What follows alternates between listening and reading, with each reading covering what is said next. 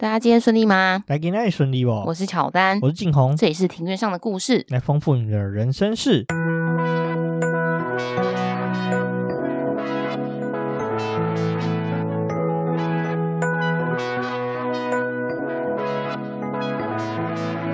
我们透过历史、书籍、电影、风土，带你进入那些看似很远却其实离我们很近的事，在这里扩散你我的小宇宙，还有那些故事所言说出的观点。本节目透过 First Story Studio 上传 Google First Story 了解更多。我们今天录音的时间是6/4，没错，5月35号。哦，对对对，因为5月35号是因为6/4这个事件其实在中国那边是没有办法，比较敏感的，对，比较敏感，没有办法让他们冠冕堂皇的说出这个日子。对中国来说是一个不存在的日子啊，我们避免我们被屏蔽，所以我今天顺便算是消遣一下他们啦，就是5月35号。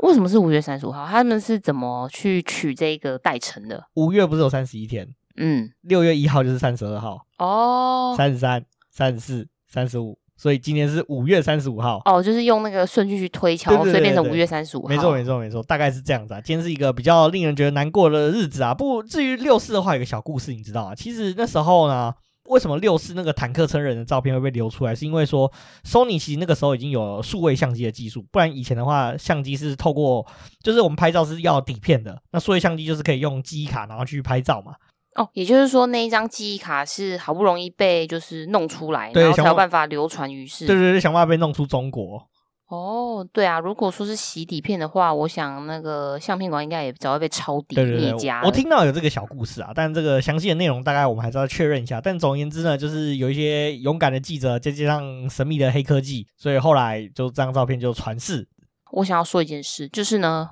我现在有越来越多同事知道我有在做 Podcast， 所以我同事都会上来听，我觉得蛮有趣的耶。哦，还好我们还没有被我同事发现，希望是不要啦。哦，因为毕竟我们公司算是比较，同事应该很兴奋，哇哦哇哦这样子，因为我们公司老外比较多啦，所以他们就会有很多的问号。哦，也是啊，因为其实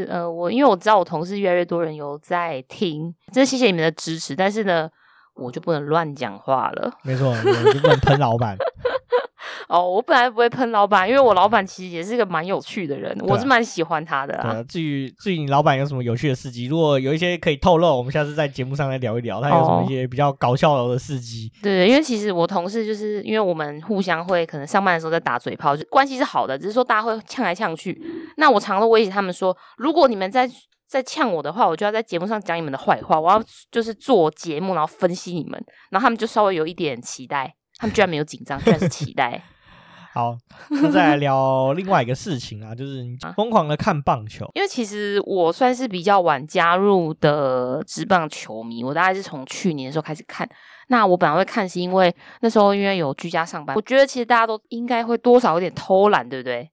你不要讲偷懒，我们是一心多用。哦，了解。我的话呢，就是可能电视会开着，那其实事情来我是会做。那因为就是居家上班的关系，我爸就是因为他有些原因嘛，所以说他现在就他在家里休息。那因为我爸喜欢看棒球，然后他就是可能连续好几天电视在转棒球，然后转播。一开始我跟我妹都兴趣缺缺，因为我们觉得说啊好无聊哦，为什么你要看棒球？因为我们家其实只有一台电视。那后来看着看着，我就看出兴趣来了。主要呢是因为有一天我发现有一个投手。我觉得他好帅哦！喜欢棒球的我通常都偏花痴一点。对，我就发现有个投手很帅。那这个投手就是乐天桃园的，他当时是先发，他是陈冠宇。那因为我还蛮喜欢他的，所以说我后来就正式的爱上棒球，然后就直到现在就很疯狂。其实只要有每天有比赛，我几乎都会看，我基本上都不会错过任何一场，因为我真的觉得很好看。因为其实除了选手颜值高之外呢，因为我觉得棒球真的是一个团队精神很重要的一个运动，那感觉出来，其实不管是比分落差很大，或者是说落后很明显的队，那其实这一队呢，每一个球员都还是会全力以赴，就是不管说现在的战况怎么样，就都会很认真的去对待。不过你喜欢的球员一直换啊，从陈冠宇，然后现在一直换到曾俊岳。哦，对，我现在最喜欢的是富邦的救援投手曾俊岳。救援投手就是会在这一队比分差距不大，甚至是小幅领先的时候呢，他会需要守住这一个局数的球员，所以说这个位置非常重要。那因为我很喜欢曾俊岳，是因为我觉得他长得很可爱。长很可爱之外，其实他的就是也很强，就他一直不断的在精进自己啊。公认棒球员算是长得最帅的话，应该大家会觉得应该是那个统一狮的那谁陈杰宪，对对，因为长得很像吴奇隆。对，其实我觉得，我私心觉得他长得比吴奇隆还要帅，因为吴奇隆是有点忧郁，但陈杰宪是阳光，但是又长得像吴奇隆。下次我们看，只要我们在 IG 上面把他这个他跟吴奇隆的照片合在一起，就是看一下说他们两个到底长得多像。对对对，其实那个有在看棒球的人都知道，但是有一些听众可能是没有在关注棒球，那就是来让大家一起认识一下。没错，蛮有趣的。那我们差不多进入到今天的正题了吧。好，那我们今天的正题呢，就是我们在将近四月底的时候，我们去了一个蛮有趣的地方啊。这个地方叫做蒙藏文化馆。其实这个地方比较少人大家有听到，但实际上其实如果说你在这个蒙藏文化馆附近的这个大条路，像我们那时候走那条叫什么和平东路啊，居然有那个蒙藏文化馆的这个像是路标吧。对，路标，对对对，它算是一个有点低调但又不算太低调的一个地方，它算是一个博物馆，而且它是利用国家资源去建设的一个博物馆啦。没错，那时候会知道这个蒙藏文化馆，就是像景宏说的，我们是有一次在路上吧，就是因为我们两个很常就是在台北地区就是闲来无事，然后就逛逛晃晃，然后就刚好看到，我就跟景宏说你看这个路标咖啡色的底，然后它写蒙藏文化馆，感觉很神秘耶，然后我们就去查，然后查之后发现说它确实是有一个这样子的一个场馆，这样子一个特别的存在，然后我们才去了解这个地方。没错，我们现在介绍一下这个蒙藏文化馆，它的地址的话是在台北市大安区青田街8巷3号啦。它其实离那个大安森林公园跟这个国立师范大学是相当的近啦。那附近其实也蛮多日式宿舍，青田街这附近其实是一个蛮舒服的一个街廓啦。大家如果说周末的话，其实可以到这地方走走散步，里面真的很安静，就是你到这边真的有点来到日本的那种小巷中的感觉，有种闹中取静的感觉。因为虽然说是在市中心，但是呢它又不失它的宁静，然后这附近也蛮多餐厅跟咖啡馆的。没错，都是这种很有特色个性的咖啡馆啦。那再聊这个蒙藏文化馆啦，那这个馆舍的建筑外观的话，它是具有这种传统的这个藏式的特色，就是西藏式的特色啊。它总共有4层楼的楼高啦，占地大约有300多平。那目前1、2楼是作为这个展厅的空间，那3楼的话就是一个比较特别的一个展览空间，就是一位很重要的这个藏传佛教的大师叫做张家大师他的纪念堂啦。这个蒙藏文化馆设立的目的主要是在推广蒙藏文化，并且作为一个这个蒙藏地区文化文物典藏展示以及推广的一个基地。然后呢，每年都会举办各式的蒙藏主题展览，那蒙指的是蒙古，藏指的就是西藏，那也会再办一些文化教育体验活动，也是台湾目前唯一的一座多功能专业的蒙藏文化馆舍。没错啊，那至于为什么会有这个蒙藏文化馆，这就要讲到跟中华民国是非常有关系的。对，因为其实我们现在讲的这个蒙藏文化馆是下辖于中华民国文化部蒙藏文化中心所管的蒙藏文化馆。那这个单位发展呢，其实就是依序可以追溯，从一开始的蒙藏院，然后再来是蒙藏委员会，再来是现在的蒙藏文化中心。那这个蒙藏院是在1912到1928年这段期间，那这个蒙藏院是可以追溯到非常的古早。古早呢，就是在中华民国北京政府时期就设立的一个中央机构，就是那时候的北洋政府啦。军阀割据年代的时候，真正代表中国中央政府的一个政府。对，就是那时候的中华民国也等于对岸的中国的这一个时期。设立这一个机构呢，是要负责管理蒙古跟西藏地区少数民族的事务，直到1928年的时候被国民政府时期的蒙藏委员会所取代。没错，那为什么会有这样的设计，是因为说其实那时候的中华民国就承接清朝的版图嘛。在清朝的时候，其实蒙古跟西藏它其实并不是一个省份啊，它是有点特殊的存在，有点国中之国的概念啊。那到中华民国的时候，当时其实中华民国的行政区划呢，它其实是用另外一种方式让把蒙古跟西藏这2个地方呢是独立于原本的省区的规划之外啊。如果说大家有兴趣可以去找中华民国的行政区划，各个省份以外呢有2个地方呢它不是叫省，它是叫地方，就是西藏跟蒙古，它叫西藏地方跟蒙古地方，所以他们是有点独立于原本的编制之外的一个地方，所以说有这个蒙藏院区来作为这两个地区的一个特殊规则的相关事宜的一些管理。哦，我在想应该是当时的就是国家在治理整个中国，所以应该也是有发现说蒙古跟西藏地区的民族文化跟汉民族其实是有相当大的不同。对啊，是这么说没错，不过这也是很有趣一点，因为新疆维吾尔人也蛮多的，但是最后新疆是被建省而不是成为一个地方，这也是一件蛮有趣的事情。对啊，这好像又可以探讨嘞。对啊，这是一个蛮值得探讨的原因，到底为什么是这样子。嗯，我觉得改天可以再做一集。没错。第二阶段的发展就是到了1928到2017年的一个叫做蒙藏委员会。这个时期的蒙藏委员会呢，是隶属于行政院所属部会的中央二级行政机关，同样也是主管就是跟蒙藏有关的，那就是主管蒙古族跟藏族交流以及其他与蒙藏相关的各项事务都由这个委员会来承办。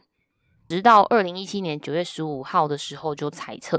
那后续呢就依据个别的业务性质陆续交由给文化部、陆委会与外交部来承接。其实蒙藏委员会裁撤是有一些为人诟病的原因啊，那我查到的资料大部分是说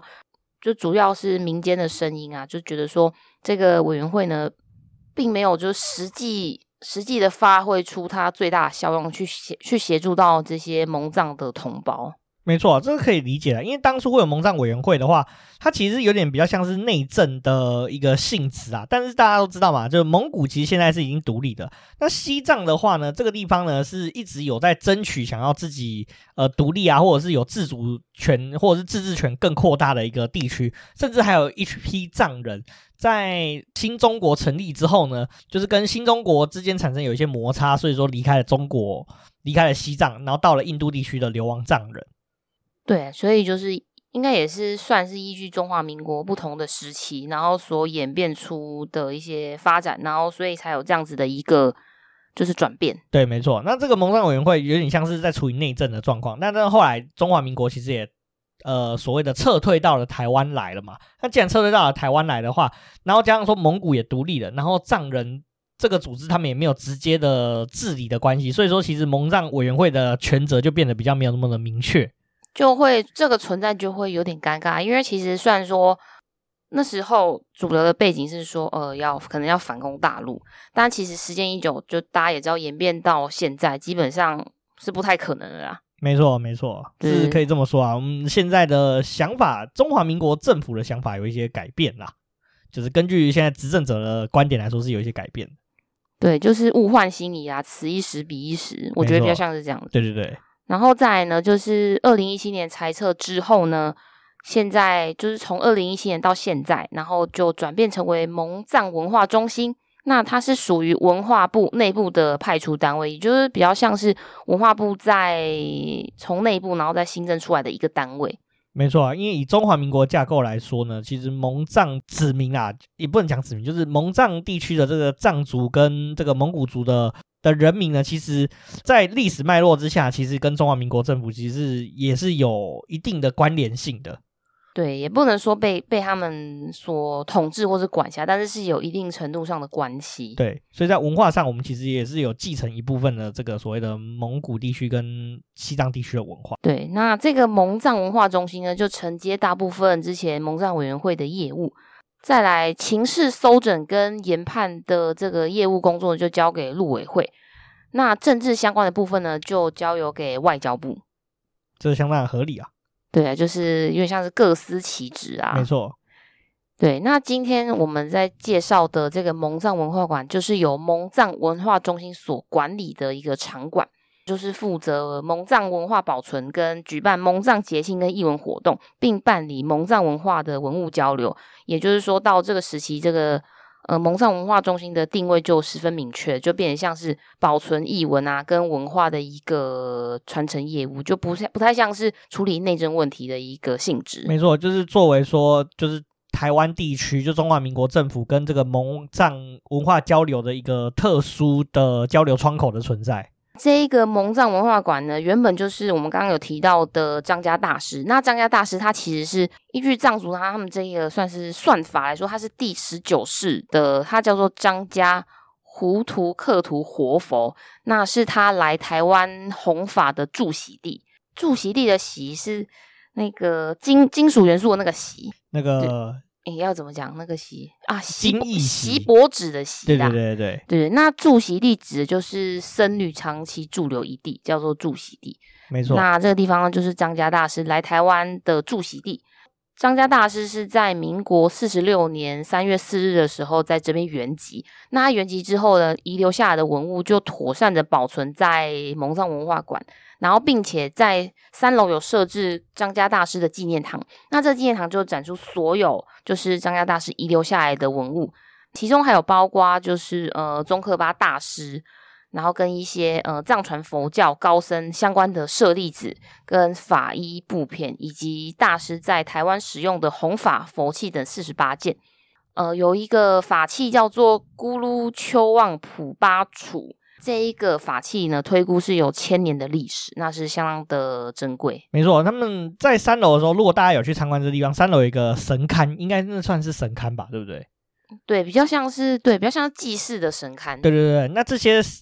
最高等级就是张家大师本人拥有过的法器的话，就是放在这个神龛里面啦。其实政府单位其实是有曾经把它拿出来做过一些研究，那研究之后呢，比如说拍摄一些照片啊，档案建档之后，就再把这些法器放回在神龛里面啦。所以比较可惜的是，大家到这个地方比较没有办法看到这个法器的本人，但是这个法器是真的存在于这个神龛里面啦。其实那时候我们去参访的时候，我们就是觉得很奇怪，说我们其实蛮想看看法器长什么样子。然后后来问了现场的那个服务人员，我们才知道说，哦，法器其实它没有办法长期拿出来展示这样子，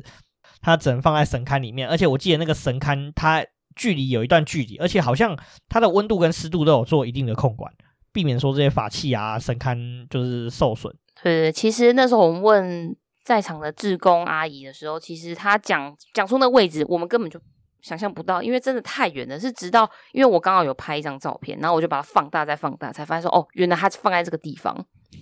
就可见这个法器它是相当的比较需要保护啦。没错，因为毕竟它在这个世界上存活了1000年，没错是真的是非常的久啦。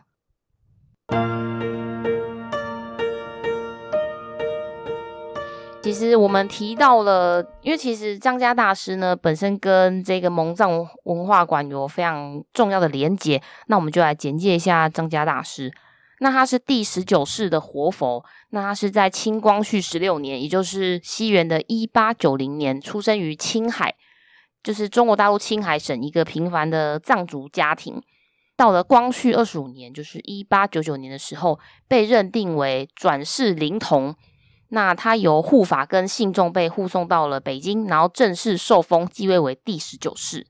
那1912年的时候，中华民国政府成立，国民政府就延续了之前清朝的一些旧例，然后承认了张家大师的宗教领袖地位。那你对于这个转世灵童是有一点小小的心得？对，没错。你知道其实这个转世灵童啊，像这个活佛啊，在这个藏传佛教系统有几个重要的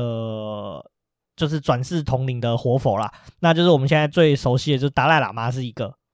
然后像张家大师也是一个，我记得总共有4个啊，但详细哪4个我已经有点没有记得那么清楚的。转世灵童这个系统其实是在藏传佛教一个非常特殊的文化啦，就是在前一世的那活佛在圆寂之前呢，圆寂就是指的是他在逝世之前，他会留下一些线索，就是说他下一世转世的人会是在哪个身上，他可能会给出一些线索啊，比如说可能跟地点有关啊，或者是说他什么有关啊，给一些线索，比如说他会说，我的下一世可能是出生在青海省某一个小康之家，然后这个爸爸可能是农夫，类似像这样的东西啊但是我记得他只是没有那么指引，他讲的很隐晦啦，很隐晦，然后又是一个大方向啊。对对对，然后大家就去找，然后找到之后就找到好几个那个灵童，然后就来测试，然后通常呢找到这个灵童的时候呢，通常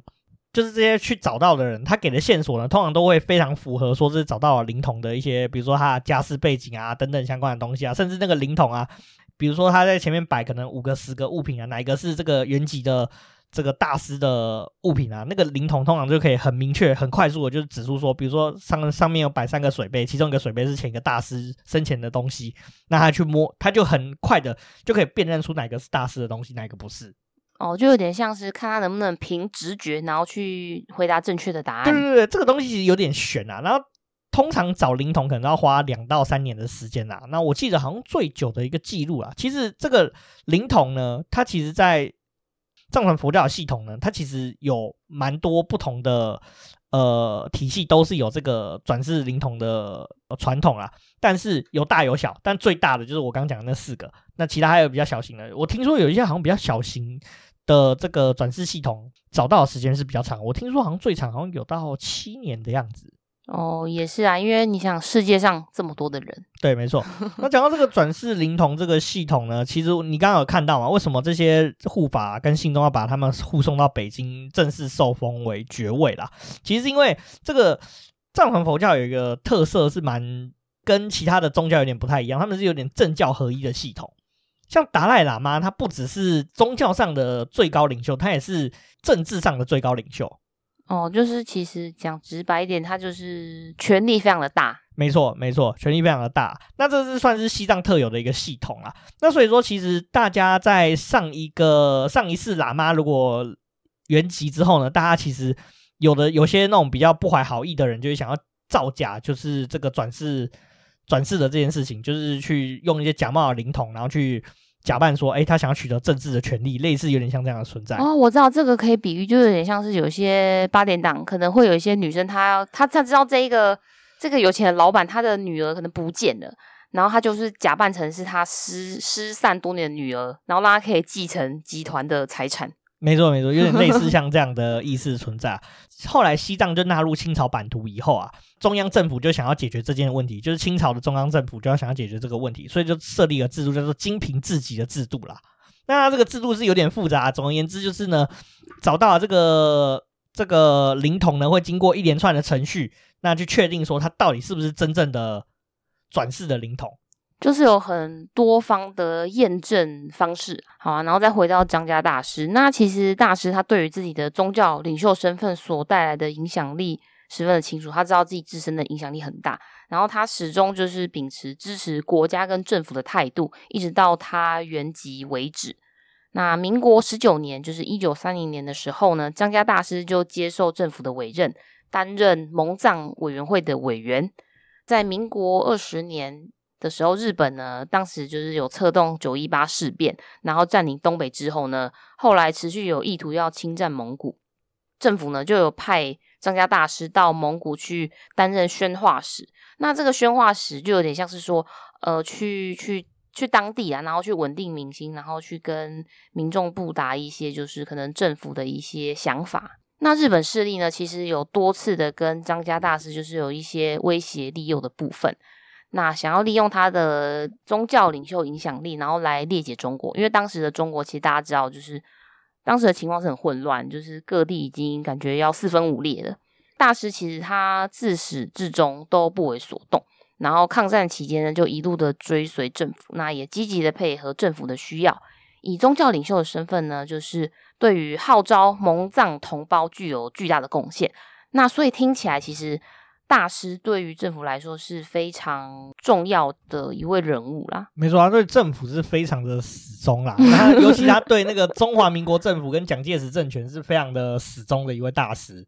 所以就是由这个脉络也可以知道说，为什么中华民国就是对张家大师是十分的敬重，其实也有一部分是像这样子的政治因素，就是他在于就是对于中央政府的立场他是非常坚定的支持啊，是一个很不可或缺的存在。因为其实用宗教的方式来影响民，怎么讲？因为大家也知道，宗教是一个号召力非常的大，对，号召力很强啊，很难去动摇那一部分的民心。那我们这一次，我们应该说我们4月的时候去这一个蒙藏文化馆，那当时是有智慧之神相遇在燃灯节的这个特展。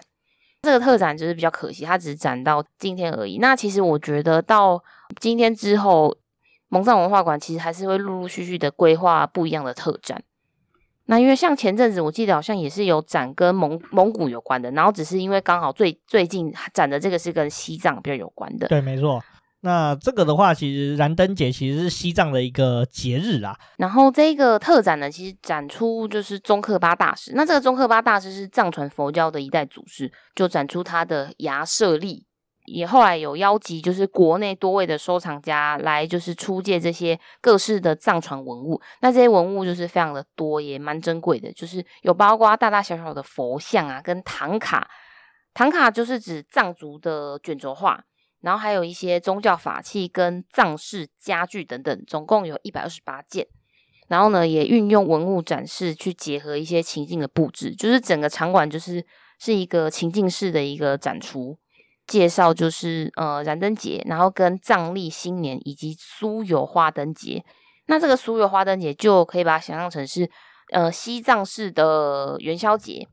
然后就有把这些藏人重要的节庆生活呢就是呈现出来，然后还有就是佛教文物也很详细的展出。没错，那这个藏式新年的话，这边就会展示出他们西藏新年的时候会做一些什么事情啊，吃一些什么样的食物等等，我觉得这是非常有意思的一个文化活动啦。至于这个酥油花灯的话，它其实这个是非常漂亮的一个东西，就是他们会利用酥油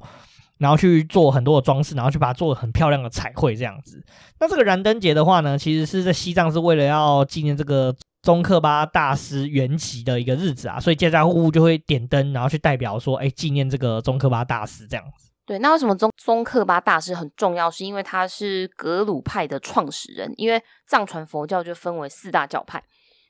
其中就是一个是格鲁派。我们提到就是在3楼有纪念堂的这一位张家大师呢，他同时也是格鲁派的4大活佛之一，然后也是被认为是智慧第一的文殊菩萨的化身，因此深受信徒的尊敬。至于藏族这个格鲁派，我记得他就是所谓的红派，红派好像就是最大多数，这个派系其实在藏传佛教里面它是最大的一个派系啊，就是最多人信众最多的一个派系哦，信徒很多。特展中我有一些比较深刻的印象啊，其中就是因为是西藏的文化嘛，那就会有展出大大小小许多的佛像，那其中我最喜欢的就是一个卧佛的佛像，那因为我看了觉得心情很平静。你有发现我那时候停在卧佛前面很久吗？对啊，我有发现，就是那个卧佛，其实我觉得卧佛是一个很特殊的神明的形象，对对对，你会发现世界上大部分的宗教的，比如说神啊，然后或者是神像等等，几乎都没有这种卧佛的姿态，就是躺下来卧着的形态。有啊，道教可能比较多啦，但是你看世界3大宗教，比如说什么伊斯兰教啊，或者是说基督教啊，这些宗教其实比较少这样的形象，都是端庄或者是就是直挺挺的在那边。没错，比较少卧佛。就是因为这边也很多佛像，我就觉得大部分的佛像，应该说全部的佛像，就是看起来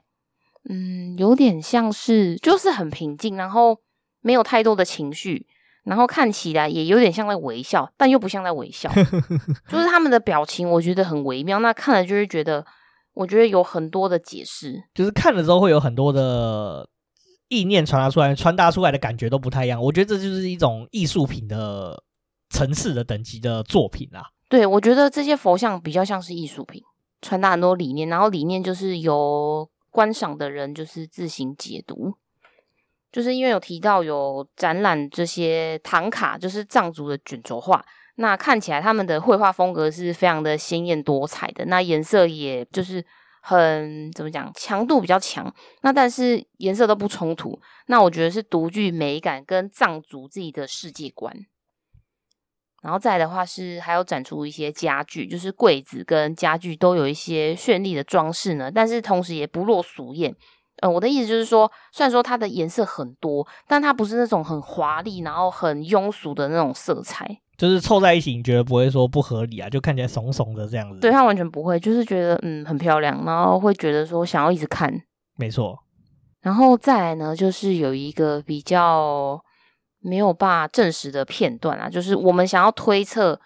政府友善蒙藏的原因，因为其实设立这样子的一个场馆呢，就感觉出来我们现在的中华民国政府是相对应该说对于蒙藏是就是有一些比较友好的一些想法。会有这样子的思考缘由是因为说，其实在生活上面，在岛上面生活的人们其实跟蒙古族跟藏族之间的关联性是比较薄弱，然后加上说在台湾的蒙古族跟藏族的人口数其实是非常非常的少的。对，因为我其实可以大胆预测，其实我觉得大部分的人啊知道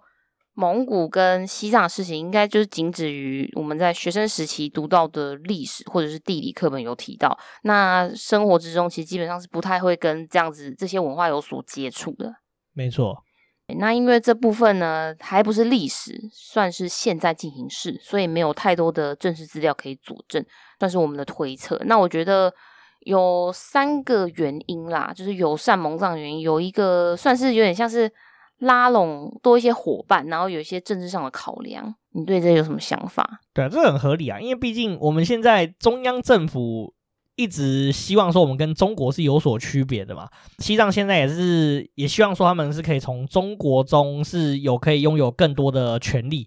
不管是怎么样来说，他们可能甚至有些人希望西藏是要独立的啊。那蒙古现在已经独立了，但是蒙古以外还有一个内蒙古，内蒙古其实近期也是遇到很多中共的算是中央来自政府的压力，就其实他们的蒙古族的文化是慢慢的在流失之中啦。对，就是因为其实对岸的政权对于多元文化相对是比较没有那么包容啦，就觉得说就要以汉文化为主，所以这些少数民族其实他们的生存空间跟文化保存是遇到相当大的困难跟挑战。第二部分呢，我是觉得啊，台湾因为就是自诩自己是多元文化国家，就是可以容纳不一样的族群、不一样的声音，也进而可以容纳蒙藏文化的发展跟文化的保存。我们之前讲过的节目啦，包括就是缅甸街，然后跟就是亲近农场、亲近地区的滇缅族群，我觉得也都是台湾就是有多元文化的一个体现。你不觉得这部分还蛮迷人的吗？对啊，是啊，我们确实本来就是很多元文化的岛，我们受过很多人的殖民，到现在还是在被殖民嘛。然后确实在岛上居住的人们是有很多来源不同的组成，这样子我们其实是一个在旧世界的新移民岛。对，因为其实因为靖宏家这边，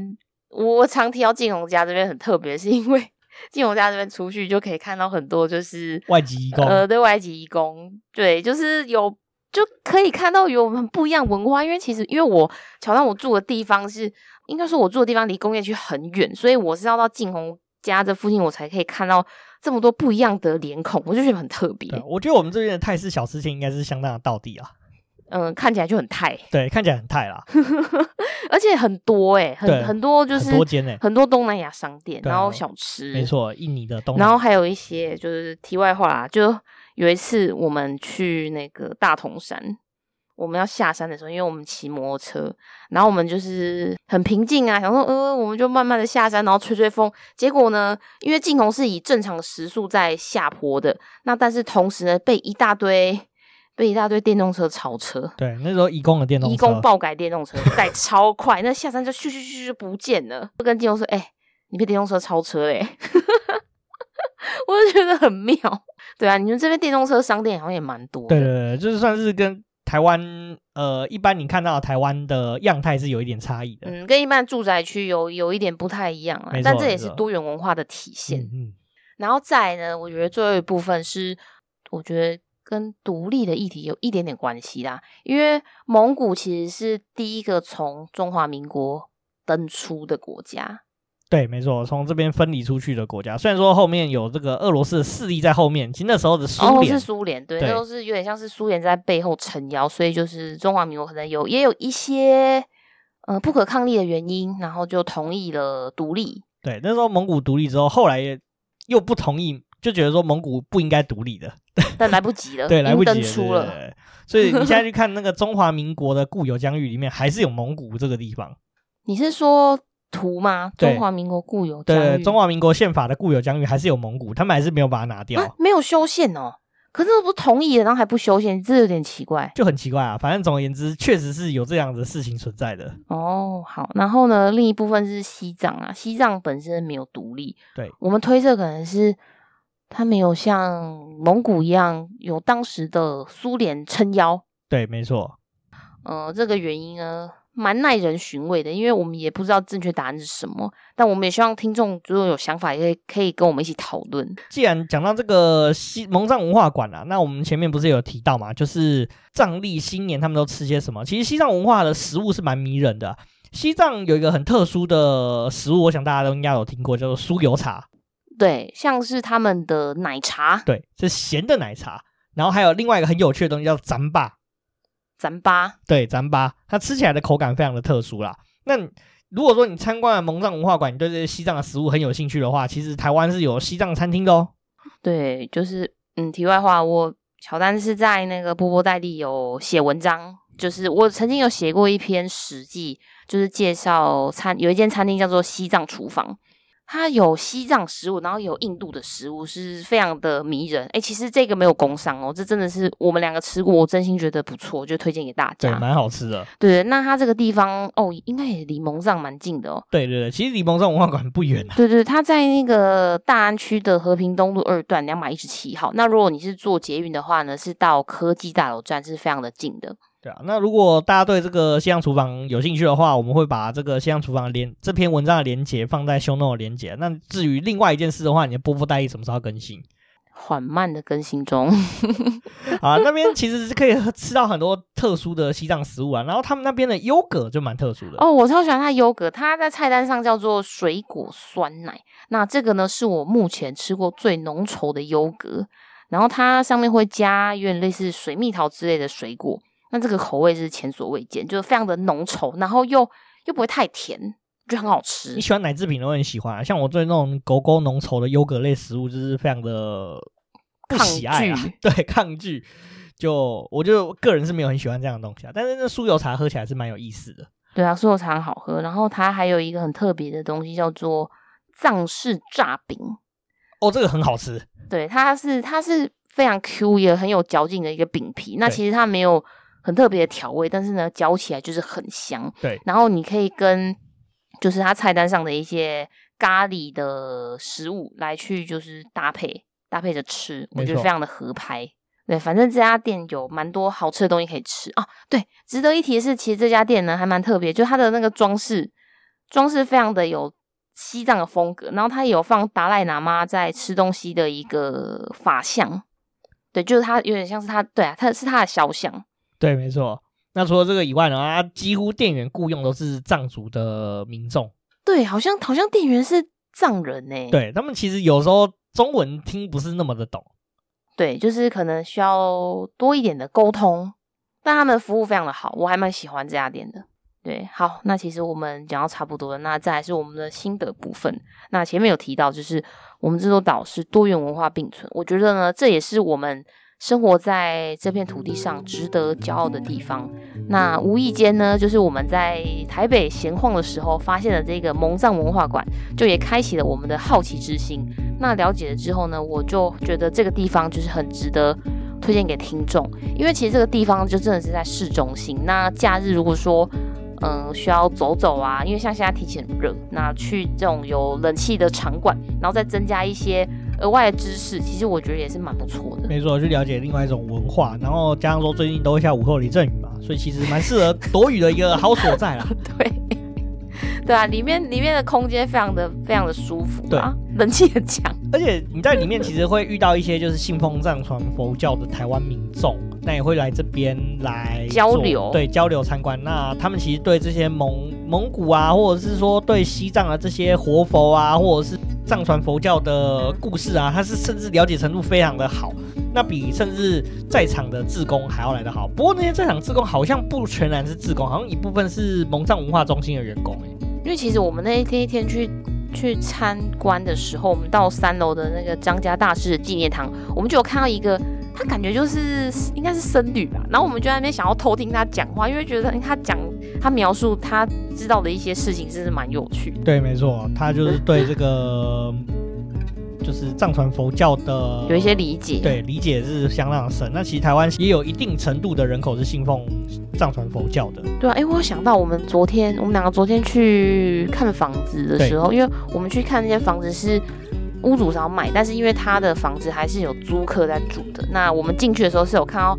这个租客他应该是藏传佛教的信奉者，因为我们看到他里面有一些法像，然后还有一些就是有神龛跟佛像，对，然后还有一些藏传佛教的装饰，然后五色旗等等这样的装饰存在。对啊，蛮特别，但是我没有机会跟他聊啊，不然我蛮想跟他聊聊的。